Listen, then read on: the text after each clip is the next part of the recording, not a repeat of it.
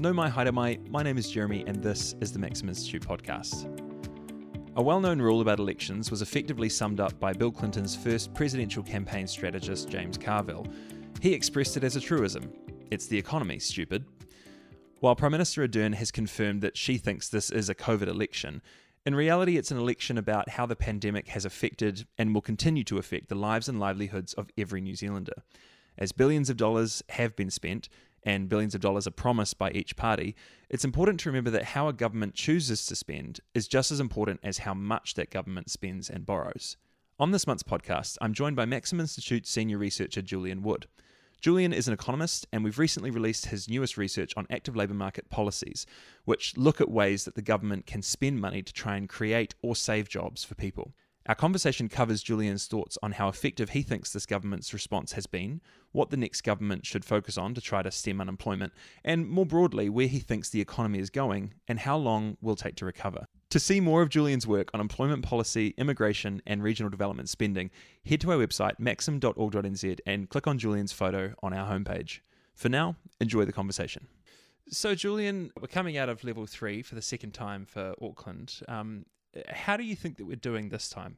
This lockdown certainly was different to the, the previous ones that we've had. Um, once again, we saw Auckland taking a massive hit. Um, so credit card spending uh, during lockdown was down 43%, which is, you know, very large. The rest of the country, it was only down 11%. So there, there was a, a definite difference between Auckland and the rest of the country. I mean, Auckland is a driver of growth across the country but uh, we did we didn't see that sort of sustained hit to the economy all over the country in the same way. So that was it was an interesting experience, and I would say um, probably people outside of Auckland had less of a sense of solidarity uh, with Auckland through that process. But that's just my social commentary, not economic commentary. Absolutely. I, I guess uh, looking bro- more broadly at 2020 and kind of um, where where you might have thought that we were um, coming out of um, coming out of our first COVID lockdown and, and what we were predicting uh, while we were in the midst of it um, back in sort of April, May. How do you think we're doing um, economically, uh, and and what do you think is coming up for us as a country over the next few months? Yeah, uh, there's definitely a whole lot of uncertainty. Um, I think the general consensus is that the economy is performing better than economists uh, thought at the outset of, of the pandemic. So the New Zealand economy is holding up uh, better than many people thought. We've also seen the government spending um, an absolute uh, boatload of money, right? So we've had this massive uh, cash injection through through the COVID response. So at, at, the very start of this, nobody really perceived how the government would would play its part. And so a lot of those early forecasts were saying, you know, well, even with $20 billion, this is where, where we're likely to hit.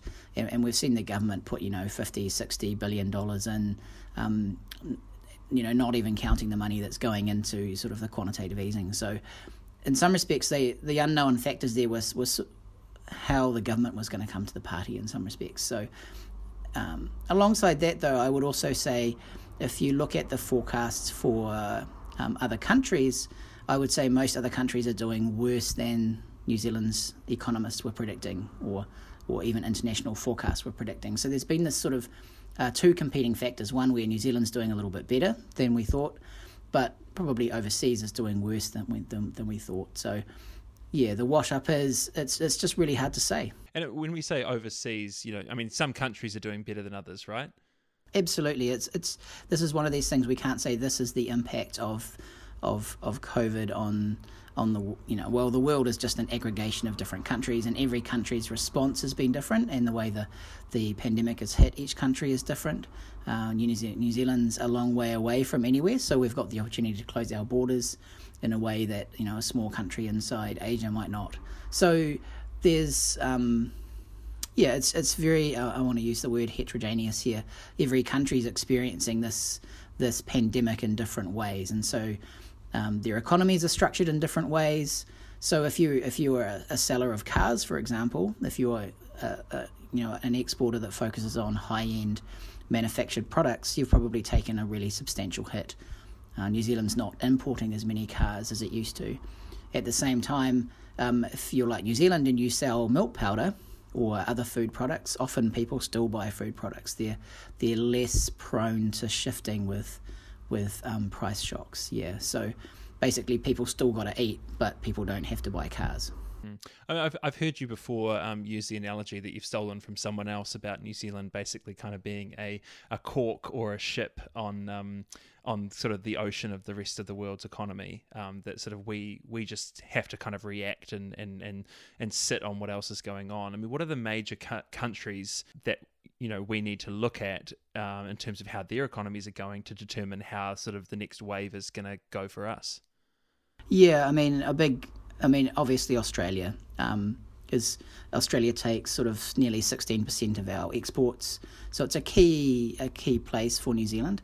And you know their figures actually came out uh, yesterday, and and their GDP for the June quarter was minus seven percent, which was larger than people were predicting. So we can see the ongoing effect of the pandemic in, in Victoria and other places just really starting to slow down that Australian economy. That will flow through to um, to a whole lot of demand for our products in some respects. Same with um, yeah, I mean, I mean, when you look across the board, actually, I just looked at the OECD numbers, and a lot of, almost all of these countries are in negative territory now, and quite substantially so. Um, I think the largest one, the numbers just came out for India, and it was down nearly 25%. I think it was 24%, which is just a massive shift in one quarter. Um, so, uh, you know, Germany's down, France is down, the UK is down, the US is down. Um, you know, US takes about 9.6% of our of our imports. They're down, you know, minus 9.5%. So what we are seeing is sort of this sustained negative shock almost across the board with countries that buy New Zealand products. And so we, well, or you know, forecasters are saying that this will just feed into lower or weaker demand for our products as we continue on through this. Um, one bright spot at the moment is China. We've seen China rebound quite substantially. Um, yeah, whether or not we can fully trust GDP figures out of China, that's that's also up for debate. But they they're certainly not in the same negative territory. So that's the one sort of bright spot at the moment. And when you look at some of the high frequency data there, and what I mean there is just sort of data that you get from um, a whole range of different sources. They're not official statistics, but it might be credit card spending, it might be um, manufacturing indi- indi- indexes there's there's some heat coming back into that market. So, you know, China does take they take nearly a quarter all of, of, of all of our um, exports and so they're a huge substantial market for us and if they if demand picks up there that's certainly going to help. Looking down into new zealand now i mean i remember early on you were talking about um, the different kind of growth paths that new zealand might take. So you know we're looking at sort of a if we're looking at new zealand's growth over the last few years sort of as a as a line that's kind of steadily in, inclining up um, that we were looking at a big dip, what sort of shape that dip took, whether it was going to be a U shape or a V shape, sort of sharp drop and then sharp recovery, or even I thought you uh, there were lots of different letters of the alphabet you were talking about. But I mean, you know, looking on, we're, we're three months on from that that conversation um, that we were having. What do you what do you think it's going to be now? Yeah, I mean, I think, um, yeah, you're right. There's a, a V shaped shock where you see a shock and a rebound quickly, and a U, which has more of a bottoming out at the bottom. Um, within a within a month, some of the um, international commentators were talking about a Nike swoosh shaped recovery where you saw a dip and then more of a swoosh back. I think it's still really early to say. I mean, we're talking a lot of what we're basing this sort of recovery patterns on are very high frequency data. So um, one could almost argue probably after six months we'll have a better sh- you know better look at this or even a year we'll have a be able to look back and say this was the the full shape of the recovery i think what you are picking up now though is a number of people saying that this is a k-shaped recovery or what i've also heard is sort of a sideways y um, and that's that you, you see winners and losers emerging. And I think you do see this across the sectors in New Zealand that for some firms, you know, COVID's the best thing that's ever happened to them. Um, you know, they're, they're having to manufacture more masks, they're having to manufacture more health products. Um, you're also seeing people who have um, got houses, for example. We're seeing house price inflation starting to rise again. We're seeing people who already own assets um, becoming wealthier in that sense. and what we're seeing other people who are in industries that have been affected, like uh, your tourism industry and some of your accommodation industry, we're seeing a real a real inflection point here, and we're seeing we're seeing the other side of the K, the K, the leg that, that shoots down, and so we are seeing the separation between winners and losers at the moment. So on balance, I still don't have a clear picture of what this shape recovery actually is, but we are definitely noting that there's people that are winning and people that are losing. And it sounds like the people who are winning are the people who were already kind of winning before things went south, right? Oh yes and no. I mean, if you were a, a, a you know as a, a, person who owned a large um, hotel, for example, you might be feeling that, that that's not a fair statement. Um, so there, there, there are business people now who are working harder than they've ever worked, producing more product than they've ever produced. There are other businesses that are really struggling, and, and workers in those firms struggling as a result. Um, I do think the, the the the kind of interesting point right now is actually as yields on government bonds have just fallen through the floor where are people putting their money? And what, what it appears to be is that people are putting their money into stocks and bonds, I mean stocks, and also into housing. And so the people who um, have enough capital or enough money to start investing in stocks or to buying, you know, having properties, multiple properties, you are seeing them becoming winners at the moment. That that it doesn't guarantee success in the future. Um, asset prices, as they start to inflate, um, often reach a point at which that bubble bursts, and um, history has shown that a lot of that wealth can be wiped out quite quickly if, if we're not careful. So, yeah, there, there's winners and losers, but some of those winners and losers might be illusionary at the moment. I'm not sure. Um, certainly, if you have money and you've been investing in the stock market, you've been a winner recently. Um, and same with house prices. I mean, is that good news for things like KiwiSaver and the superannuation fund? Yeah, as these prices rise, you start to see returns rise as well. So um, yeah, but once again, it, it and um, a lot. The way I view about investing is that it should be for the long term, and often when you're seeing short term, quick rises in, in asset prices, you start to question whether there's you know the fundamentals underlying that are correct or not, and you would have to start to question whether or not the current um, the current the way the world is just pumping money into the system is leading to an asset asset price rises, which are unsustainable in the future. Yeah, I guess moving from something slightly less speculative. I mean, you know, the, you move from something that's theoretical, like uh, where the, where the stock market's at, and, and and the sort of theoretical value of things, right down to something uh, as simple as whether or not someone has a job. And um, you know, we saw the the uh, unemployment figures come out that showed you know unemployment had technically moved down from four point two percent to four percent. Um, uh, and there's obviously been a lot of conversation about that. Um, most people listening to this probably would have uh, heard some of the commentary. But just really quickly, Julian, could you give us your interpretation of that and where you think what, what you think those uh, broader figures are, are, saying about what people are experiencing? Yeah, I mean, I think the the big problem that you've got there is you've got a a quarterly value of unemployment where you've got a couple of um, you know, a quarter is made up of three months, and you've got a couple of months of good data and, and one month of data that's starting to capture COVID. So you've got high frequency data problems. Things bounce around quite quickly the finer you look at things. So underlying those uh, those sort of unemployment numbers is a whole lot of other information. So what I would say is if you really want to pick out what's happening in the labour market in this particular instance, in this particular time, um, because that unemployment rate is such a broad figure, I would I would jump to looking at um, better or higher frequency data, which is I, I would go to your MSD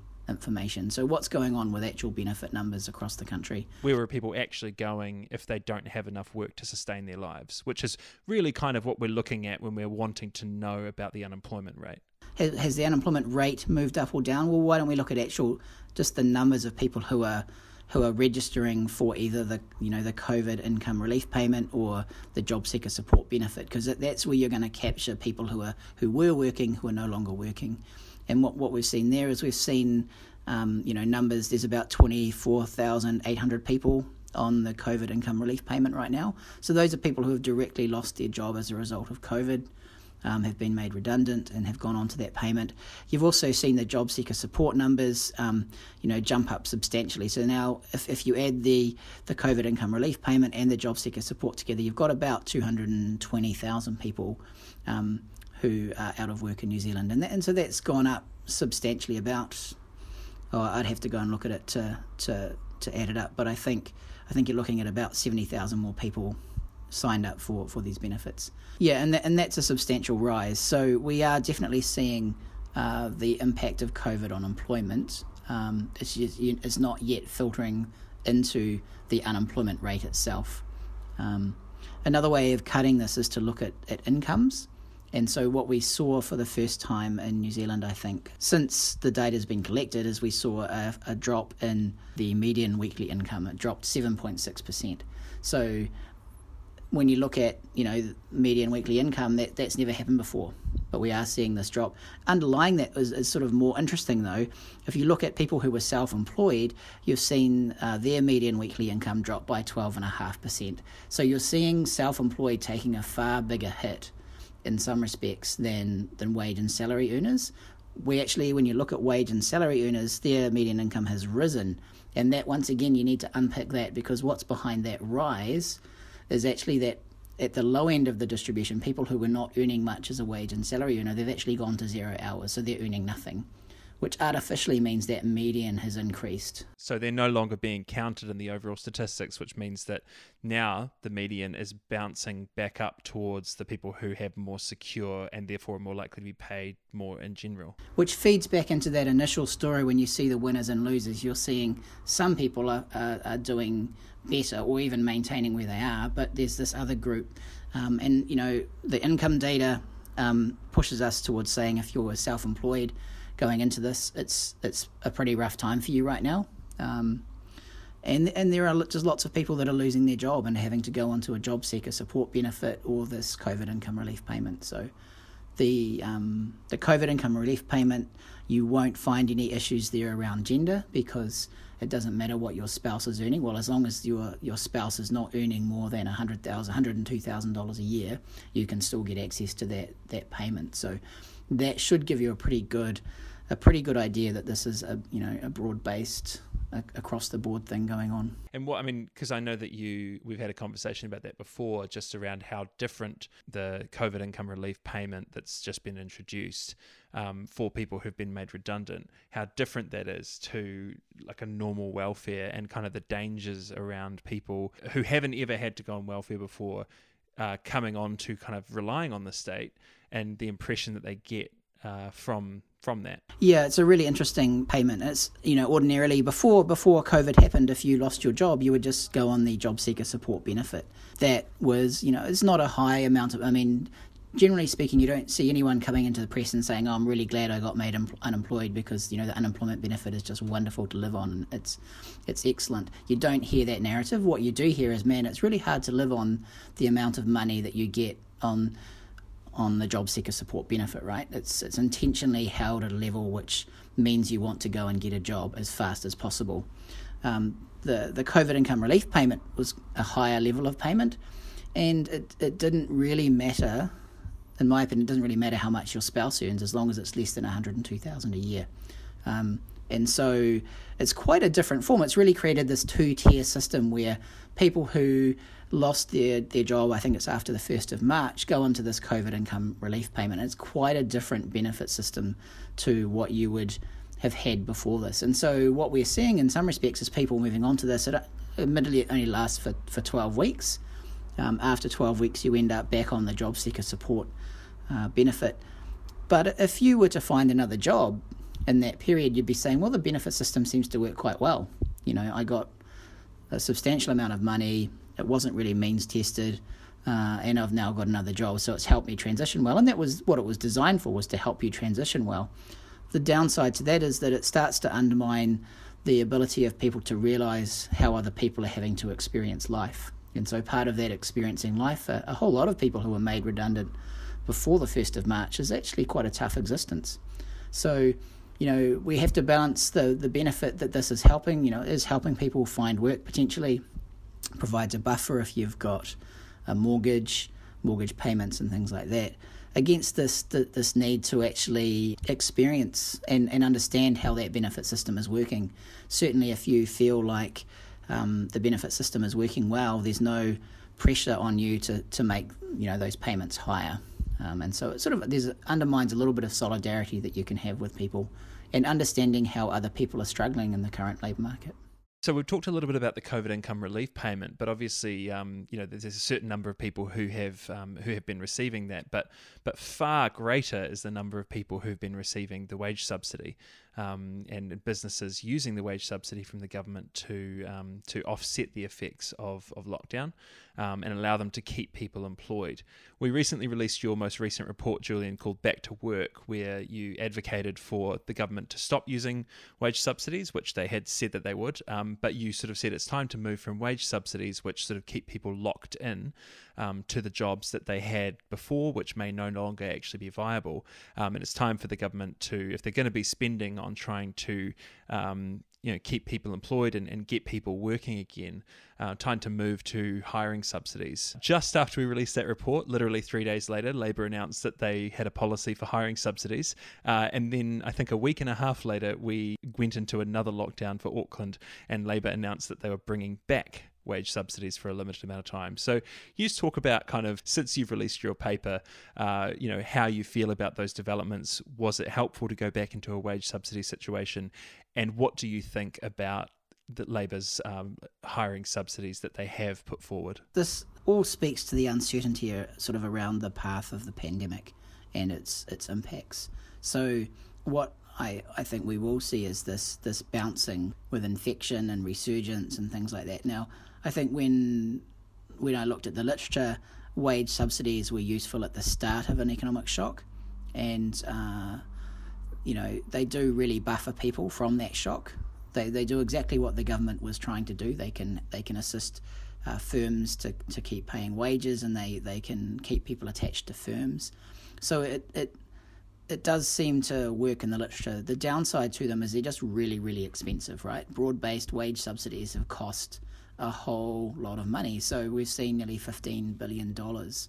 You know, we everyone got really upset about three billion dollar provincial growth fund. You know, this is five times larger. This is a massive amount of money, and they've managed to spend it all in sort of you know a few months. So this gives you an idea of the, the downside or the dark side to wage subsidies. They're just really expensive, and we, we, you can't afford to keep doing this.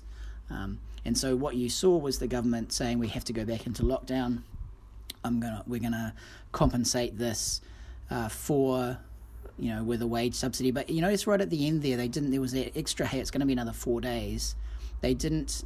They didn't keep that wage subsidy going because I think we are literally running to the end of this. That we're running out of of money in some respects, or a willingness to spend that money in the same way. So there is this, I think, natural tension or inflection point, or just a point at which the government says we just can't afford to keep doing this because of the i mean the there's the opportunity cost as well of what else we what what we might need to be doing with that money in the next year year and a half two years. Yeah what else could we be doing with this money? And what else you know what else what might we need to spend on? Um, all of these things are, are, sort of political decisions that that labor's being forced with at the moment. And um, no doubt they're under a lot of pressure. Um, you know, uh, all the time we're balancing the health response and the economic response, and, and we're learning as we're going as well. So you're seeing the government you know, even like level two is not what level two was before. There's like level 2.5 or so we are learning as we're going and, and we are transitioning. I think when you do have a, a when you do need to go into full lockdown, wage subsidies are a, a, very useful tool. You know, we we did see people being paid, and if they had been let go, we would have still have to have spent some of that money anyway on income relief through the benefit systems. You talked before about, you know, you sort of said that the advantage of that is you kept people attached to firms. And I guess I just want you to sort of explain why that's an advantage. I mean, there may be something inherent about, you know, it's it's it's nice for someone to keep getting a wage and obviously people need to live, but why in terms of the economy do we want workers to stay attached to the firms that they're a part of? If your firm is is under normal circumstances viable and can make money, um, it's just a it's if if because of a, a health need you are shutting that firm down for a month and then you're having to let all those people go and then they're having to be rehired afterwards. Uh, this this all adds business costs. Letting someone go adds a business cost. Um, bringing them back into the, the firm adds a business cost. So there is a you know there is a, a reasonable economic argument for saying if a firm is viable, keeping a worker attached to a firm through a particular supply shock like we had uh, makes sense. You know, it can lower business costs. It can be un can. There's a whole lot of areas where you know be, even the fact of being laid off can make people uh, sort of uh, mentally un unhealthy. You know, you've got all that stress. How am I going to meet my mortgage payments? Things like that. Which, if if this crisis hadn't happened, it wouldn't be an issue. So the downside is if that firm is not viable going forward, what you're now doing is you're locking a firm and a worker into a situation which is just not is not going to be viable going forward. And so that this is where the, the, the other sort of major downside to the wage subsidy comes in is if if this firm is just not viable and going forward, that there's no real point keeping those workers attached to that firm. It would be probably better to say to these people, hey, let's find some other way of helping you, but one that also refocuses you on finding that next job. It kind of sounds like wage subsidy done well is almost an investment um, you know, an investment with the expectation of a return to productivity. Um, so that if a, a, firm can come out of lockdown and have all the same workers ready to do the job in the same way that they were doing the day before we went into lockdown, that's a real win for productivity and can get the economy back on its feet straight away. But if you are in a place where, um, say, you know, the the demand for your product or the demand for your services when you come out of lockdown just isn't there and there's nothing for your employees to do, then keeping all those employees technically employed in that job while the lockdown was happening wasn't actually that good of an investment. You're absolutely right. What what we're trying to do is is help firms bounce back quickly and and minimise sort of the economic cost on on families in some respect. But if that firm is not viable for whatever reason, if you were a, yeah, if you were in tourism and that firm is no longer viable, in some respects, what you have also done is locked workers into a, a mindset that says I'm I'm going to be okay when actually the writing's on the wall. And and the best thing probably would be to say, hey, we need to come up with another way to help you one that enables you to transition into something new. And this is why sort of education, funding education options is a fantastic way forward. It's also why hiring subsidies are a good way forward. And also the, the COVID income relief payment actually is a way of signaling to you that your job is has gone that you know that actually what you need to do is move or, or, find something else and so you're getting that balance right is hard when it comes to hiring subsidies obviously um, you know you looked at the literature uh, for your paper and looked at hiring subsidies and outlined how hiring subsidies can be used um, in, in a way that's actually effective after you released your paper, Labor came out with their policy. You know, are, are you a fan of those hiring subsidies? Have they done it well? Yeah, I mean, I think it's always about uh, the fine detail, but in principle, what they're what they're proposing is, I mean, in in reality, we've had hiring subsidies. We've had hiring subsidies since the nineties. Um, the way, the shape and form of those hiring subsidies depends on political will. So, you know, in the early 2000s, there was a program that said, let's get long term unemployed people um, into work. And they had this discretionary way of saying to an employer, "Hey, if you take this person on, we'll help with their wages," and that that that worked really well. As as the labour market, you know, recovered and we saw the unemployment rate drop, there was less of this focus on moving the long term unemployed into work, and what you saw is we moved into sort of opening up immigration is the the big option here. So what the government's done right now is it's sort of moving back to that earlier model and saying, hey, actually, we need to start refocusing back on getting people who are unemployed or at risk of long term unemployment back into work. And they're using an existing policy, they're just playing with the regulations around who can get access to it and how much money we're willing to spend on it. So, in actual fact, it's not a revolutionary thing uh, that they're doing, um, but they are refocusing and, and, expanding the criteria by which people can get access to that subsidy. I don't know the specific details and how long that subsidy will last for, and I think actually it needs to be tailored to the individual person. So if you're looking at, at person A, you might say, hey, this person just needs three months. Look at person B, it might be saying, hey, actually, to help this person, we need to to give them a good, decent run at this, it might be a six month wage subsidy. And I think there is that flexibility for work and income to do this kind of thing. I, these responses really need to be tailored to the individual. And, and one of the big takeaways from active labour market policies, which was the sort of the broad topic, is that uh, different people react in different ways. That everybody uh, needs a different a different um, intervention in some way, shape, or form and and there's no point, you know, it's not a one size fits all solution here. I always like the idea of a one of a um, you know a tailored and more human way of looking at people and their needs in the situation, but. I mean, isn't that awfully expensive? How much can we tailor things? I mean, one of the one of the benefits of a one size fits all policy is that it doesn't is it doesn't actually take that much to implement it. Yeah, I mean, you are always balancing these costs and benefits off each other. So what what we saw in the past was WINZ or Work and Income New Zealand taking quite a proactive approach and calling an employer and saying, "Hey, if you're hiring, I can help you find a worker, and in fact, I can help you find a worker, and we're going to subsidise their wages."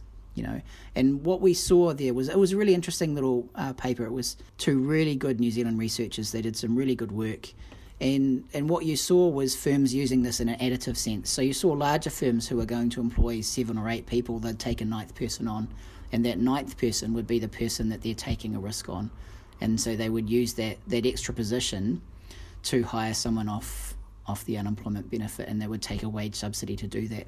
And it, it appears all the data suggests it worked really, really well. Small employers, however, small employers, what they saw there was that there was some evidence that an employer, a small employer, was only hiring one person. They might take a subsidised worker over an unsubsidised worker. So you did see some substitution between someone with a wage subsidy and someone without.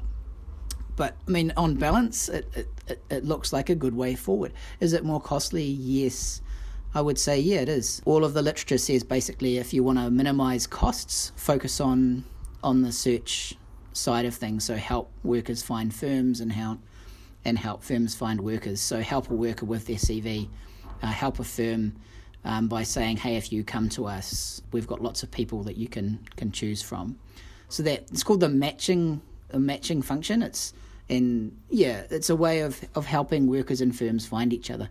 They're, they're always relatively cheap. It's what WINZ does quite well already. There may be some there might there might be more you could do there around how to make this more efficient or better. But you know, WINZ is expanding um, centres all across the country in, in, in, response to COVID. And I guess you know, talking about matching uh, leads leads us on to another area um, of recommendation in your work, which is talking about um, the migration tap being uh, sort of unnaturally turned off by COVID. Um, that we have for years experienced uh, huge numbers of temporary migrants coming to New Zealand to fill roles in agriculture and heavy machinery operation and a whole bunch of stuff that's sort of, you know, firing the engine of New Zealand. And all of a sudden, employers, including my brother, who's a farm machinery operator down in uh, Canterbury, um, he's just talking about the fact that they've got harvest coming up, and normally they'd be having the same, you know, or or quite a number of people coming into New Zealand for the season, um, who all know how to do the job, uh, and now he's sort of going, who on earth is going to do all this work um, that is quite highly specialised? What's your recommendation for how we can kind of fill this need, and what what would you advise that people do? It really is a rock and a hard place in some respects. There's a definite need, right? Like we have a whole lot of work that just needs to get done. And if we don't do that work, we're going to see harvests that aren't going to be picked, pruning that's not going to be done. Pruning, if you don't do your pruning this year, that affects your harvest next year. So that a lot of these jobs are actually quite essential. And yeah, the government's just said, I'm sorry, we're not going to, we just don't have room to let these people in. I, I think we need to break this down and say, well, what's an issue for now? And, and how do we prepare ourselves for a different future? So what this has exposed is is an over reliance on short term migration solutions.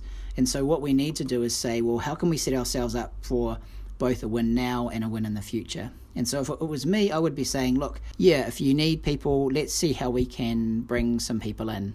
Yeah, but this is it. This is your last season where this is going to happen. And so, what are you also going to do alongside that? How can we invest in training and education to mean that next year we are not in this situation again. It's also a difficult one from from the perspective that even if someone could come, can they get insurance to cover their medical costs? Because you know, if someone does get sick after arriving, it's really expensive. Firms can pay for quarantine costs, but who's going to pick up the bill if someone does actually get sick? And I know insurance companies, medical insurance companies, are saying, look, you, you can't take a policy out now and expect to be covered for COVID 19. So you are expecting workers to come to New Zealand and to work here while somehow finding a way to cover that medical cost as well. So it's not quite as simple as saying just let private enterprise have quarantine facilities. You also have to, to work out the solution to the medical costs that might be associated here. And if you're coming here and, and you you know you're you're going to earn thirty thousand dollars in three months doing harvesting stuff, you can chew through thirty thousand dollars in three days in ICU. So it, it, might not even make economic sense for someone to come if they can't get medical insurance. And if you can't solve that problem, you know, then then that really does throw this whole system of short term migration into a different light. So my my view would be find some way to find people, get people in, you know, classify them as essential workers to help with this harvest right here, right now. Do that in such a way that New Zealand is not bearing the costs of the risks around medical stuff. Uh, I also think that we just have to say, look, if it's going to take eight or nine months to train someone to become a harvester for next year, then we need to start investing in people as much as we are saying we're going to invest in roads and bridges and things like that. That actually there are people that we could say let's just let's just cover the costs of your training and help you into this job. What can the government do in terms of actually helping people to um, get from where they are now. This is a few weeks back now, but they were talking about the fact that 50,000 people in Auckland are going to be unemployed um, over the next year. And so obviously that's a big glut of Aucklanders um, without work. And then there's people in the regions crying out for people um, because the regions, you know, have seen um, population decrease over the last wee while. I mean, there's a whole lot of things you could potentially do, but one, one thing that I point out is the there's a, a 3K to work wage subsidy. Well, it's a it's a payment to help with with moving costs. So if you're moving from one place, point A to point B, and it's going to cost you, you know, two and a half grand to do that, uh, you've got a job, you're unemployed at point A, and you've got a job in point B, but you know you just you can't get over that cost of relocation. The, the government would already pay up to three thousand dollars to help you with that. The, the the caveat being that if you're in Auckland, you're not allowed to move outside of Auckland and get that payment. So you couldn't move from the Auckland to the Waikato. Now, we know that there's jobs in the Waikato. So if someone, my view, if someone is in Auckland and is saying, hey, I want to move to the Waikato, I've got this job offer, it's going to be fantastic, then I think the government should come to the party and say, look, we would have helped you to shift to Auckland. We're going to help you to shift out of Auckland as well. So that's one practical way which I think the government can help. Uh, we see that with Christchurch as well. If you have moved to Christchurch, the government will help you move from a small town to Christchurch for a job. The government won't help you move out, out, out out of Christchurch for a job. And I, I, just think we need to, to rethink that at the moment. Yeah, I mean, the other major recommendation from your report back to work was around um, including training conditionalities in government contracts for these sort of large scale infrastructure projects. Can you just talk us through a bit about what that is and, and why you recommended it? Yeah, I mean we're we're seeing the government saying it wants to spend, um, you know, around fifteen billion dollars. It's bringing forward a whole lot of infrastructure, twelve billion dollars worth of infrastructure um, and then there's sort of a $3 billion worth of shovel ready projects and provincial growth fund stuff and a whole range of things. So this is a, is a huge amount of money. Um, what we see in the literature is that if you really want to get a long term payoff from this infrastructure and shovel ready project spend, you need to invest in people as much as your bridges and roads. So there shouldn't be a firm in New Zealand that says, hey, we're going to get this government contract to build this road, and what, what, what we actually need though is we need to bring in 20 digger drivers from Australia. We should be saying, hey, if you're going to take this contract, you need to create 20 highly qualified digger drivers as part of the deal. So it's this this kind of quid pro quo where we say to business, hey, we really want you to build this road. We really want you to um, be successful. We're going to help you with that by, you know, bringing forward these projects to give you a pipeline of work. At the same time, we say, but, you know, you need to be training uh, New Zealanders as part of this process so that we shouldn't have any skill shortages in your industry because you've been training and we're going to help you with that. And what you see is you, it means that you don't create 20,000 jobs, you create 20,000 good jobs that have got a career path going forward we don't really want to create 20,000 labourers. We would prefer to say, well, let's make 5,000 labourers and 5,000 heavy machinery, machinery operators, which in the off season can go down and do harvesting in Canterbury. Do you know what I mean? It's that sort of how do we create a pipeline of good jobs rather than just jobs? My view is we shouldn't have a single one of these projects go out for tender that doesn't say, as a condition of you getting this contract, you need to train X amount of people or spend this amount of money on training. I just think it makes um, good economic sense. It's a good way of getting bang for the buck. It's also a good way of setting us up for a win in the future. When you're looking at big headline projects like um, like the the big infrastructure spends that have been promised by National and Labour, um, and even the the PGF um, three billion dollar fund that New Zealand First has brought in over the last three years of government. I mean, one of the big, I mean, I guess you know, like uh, the government spending a whole bunch of money to try and you know sort of kickstart the economy and, and get some infrastructure that we've been crying out for for a long time underway. I mean, is is there any downside to the way these things are being brought forward or or being kind of uh, funded? I mean, w- how should we be looking at these election promises? So the big tension here is: do we do we do it alone by ourselves? Do we just say let's just have a Ministry of Works that, that does this? Let's go back to the old Ministry of Works model and and just do this by ourselves, or do we use um, do we do things in partnership with the private sector? And there is sort of an ideological argument that goes on behind this. What the what the literature basically says is the government shouldn't go it alone. If you look at the results across the board, you get better returns when the government partners with the private sector to deliver these things. There's always going to be issues. There's always going to be inefficiencies.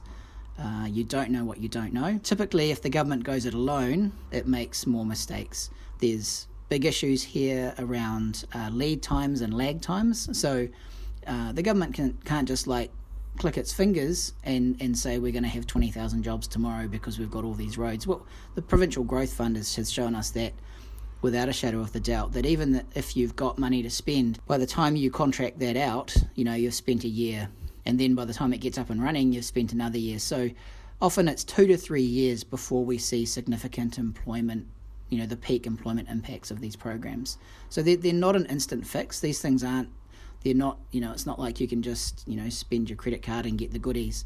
And this is one where, where planning a road takes time, you know, contracting out the work takes time, training up your workers takes time, sourcing all of the product takes time. So, yeah, there's multiple issues here. The, the, the key lesson though really is that the government working in partnership with the private sector just tends to have better results in the long term. I take the criticism that we've had around some of the roads in New Zealand where it's been you know this this um, public-private partnership model that where, where the wheels have gone off, but you don't know the counterfactual. You don't know what would have happened if it was the government doing it by itself. There might not have been transparency anyway, and you might have ended up spending the same amount of money, but you just wouldn't know it. There's all sorts of pluses and minuses to these models, but when looking at the literature, it's just very clear. If you want to have good employment outcomes uh, for New Zealand, probably public private partnerships are the way to go. The big uh, current example is Transmission Gully and the enormous overruns that are going on there. And you'd know far more about that living in Wellington than I do. Um, but it does, I mean, it does look like a massive schmozzle. And I guess, you know, when, when people are going, well, you know, who do, who do we trust to do this? Do we trust, you know, a government that's elected to serve the people, or do we trust, you know, a sort of consortium of private companies that have a profit motive and don't really have the good of New Zealanders in mind? You know, why would we trust the consortium? Part of it is also that this was the first time I think we've used. So, I mean, we've used public private partnerships to build schools for a long time. And the thing about a school is you kind of know how much it's going to cost. We've done it before, we've got history, we know that this is roughly the ballpark we're talking about. We've never used one of these models before to make such a big infrastructure spend on a road. And I think when you looked at the, the tenders that went out for tender and, and the prices that were brought back, you know, the, they, they chose they didn't choose the most expensive model, but probably the most expensive model from what I hear was around the costings as it's turning out to be. So, you know, part of it is you don't know what you don't know. Part of it is we haven't done this before. We need to learn lessons as we go along. And this really is probably one of the biggest takeaways from all of this is the role of evaluation. Whenever you undertake one of these projects, you need to start saying to yourself, how do we evaluate this to, to find out if it's actually good or bad and what can we learn for next time? And so I think the way the public should really look at Transmission Gully is yes, this looks like a bit of a schmozzle, but what are we learning? And part of what we're learning is potentially that the least cost contract isn't the one you should go for. We're also learning that when you're talking about innovation and innovation and road services and the way we're building things, that needs to be factored into the, the, the risks around price. So, yeah, I mean, I, I think there's a whole lot of lessons to be learned. I don't think this is, you know, Transmission Gully should be seen as the death knell of public-private partnerships, but I do think it is. A, it is a the, the one thing that we should really take away from this is evaluation. That we need to evaluate what went wrong and what we need to do better next time. Across the board, I mean, looking at the um, the spending that the government is doing, do we have a sense of, of, of how it should be evaluated and, and kind of I guess you know evaluation always factors in a, a, counterfactual, right, of of what could have happened or what might be. Do you get a sense of of whether or not that kind of evaluation structure is being put in place for the kinds of spends that we are looking at over the next couple of years? I think there's an enormous amount of pressure right now for the government to deliver jobs, and the downside of that is that you will probably see evaluation dropping off the radar. And that, that's a real missed opportunity. Even if you only do half of the projects, evaluate half of them. The problem is evaluation costs money and it it's not how how do you say this? It's not sexy, right? It's not it's not like it's like pipes. Evaluate you know, say you say evaluation, everybody goes, Oh dear, more boffins in Wellington earning money to tell us what we already know. Well, there is actually there is actually value here because sometimes things just go wrong Sometimes you invest some money and it's just not a good investment. And you need to know that. The only way to know that early is through evaluation. What evaluation says is this is not achieving the goals we set for it. It's one year into a three year project. You're immediately saying, well, can we can we change? Can we change this so that we get better bang for buck? Oftentimes there is a way to make a small difference and then you start to achieve your goals, and that's fantastic. You're maximizing the return on that money. Sometimes though the evaluation says, look, we just we just underestimated this entirely. We we just got it wrong, and we need to stop doing it. And at that point, after a year, you can pull out. If you don't collect that information, you just spend three years worth of money, and, and at the end of it, you're worse off. It can save you money in the long run and can actually get you better outcomes. So, in some respects, it's about saying, what else could we be doing with this money? If we're not actually achieving our goals here, we should pull out now. It's it's much better to do that, to spend a little bit of money even 20% of your total cost. If you can spend 20% of your total cost and it can save you 60% later on, then that's a, a, far better outcome for New Zealand. So I would say there's a real risk here that the political pressure is just to get shovel ready projects out the door. Um, if we're not evaluating those projects, that will be a huge loss to New Zealand in some respects. I guess there's a, a, political incentive as well to avoid evaluation because even if you were going to save money in the long term, actually getting one year down the road of a project that you'd announced and then saying, oh, hang on a minute, this project was wrong from the start and we shouldn't have gone down that road. I mean, it's politically um, almost impossible to make that kind of admission in public, isn't it? And so we need to have a little bit of grace here in some respects. But but equally, I think, and I, uh, I don't want to overstate that because I think most of the time what you see is is the evaluation picks up that with a few minor tweaks you get far better outcomes. And so what you see is you see the program adjusting midstream. And and that's actually the, the huge benefit you get here you know, 80, percent of your projects probably require that as they go along. What I do think actually is that the better spend here is is not to say, well, oh, wasn't that embarrassing? Your project was a complete failure. The, the real gains here is, oh, your project's not doing as well as it could be. How do we make that better? What lessons do we need to learn now to just shift that and make it what it could be? And so that's where the real benefit of evaluation comes is is not in the sort of the five percent of projects that should never have happened. It's in the eighty percent of projects that could be made better. All right, well, that about does us um, in our conversation with our resident boffin down in Wellington. Thanks for joining us for this month's podcast. To see more of Maxim's research, analysis, and commentary, you can head to our website, maxim.org.nz. There you can sign up for our monthly forum email that will highlight the best of our recent work. And of course, you can also subscribe to this podcast on whatever podcast platform you normally listen to. From all of us here on the Maxim Institute team, mā te goodbye for now.